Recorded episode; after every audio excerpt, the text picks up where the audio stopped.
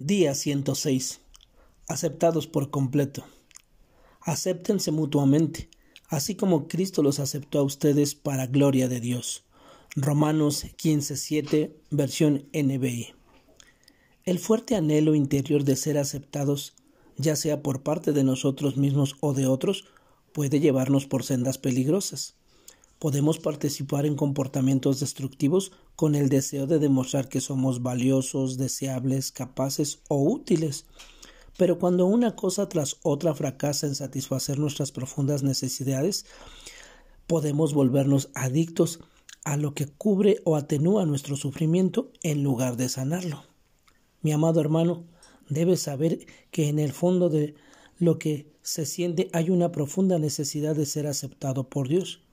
Usted debe entender que fue creado por el Señor con propósito y excelencia. Y esto puede comprobarlo en el Salmo 139 del 13 al 16. No tiene que huir de sus equivocaciones, ya que Él se las perdona por medio de la muerte de Cristo en la cruz. Además, a pesar de su pasado, usted tiene un futuro bueno, interesante y maravilloso. Entonces, ahora mismo puede repetir que en Jesús es aceptado por Dios. Puede decir, soy quien Él desea que sea. Tengo propósito y valor. Por tanto, deja de dudar de tu valor y buscarle significado a través del pecado. En vez de eso, acepta ser la persona que Dios tiene en mente que seas. Que tengas un excelente día y que Dios te bendiga.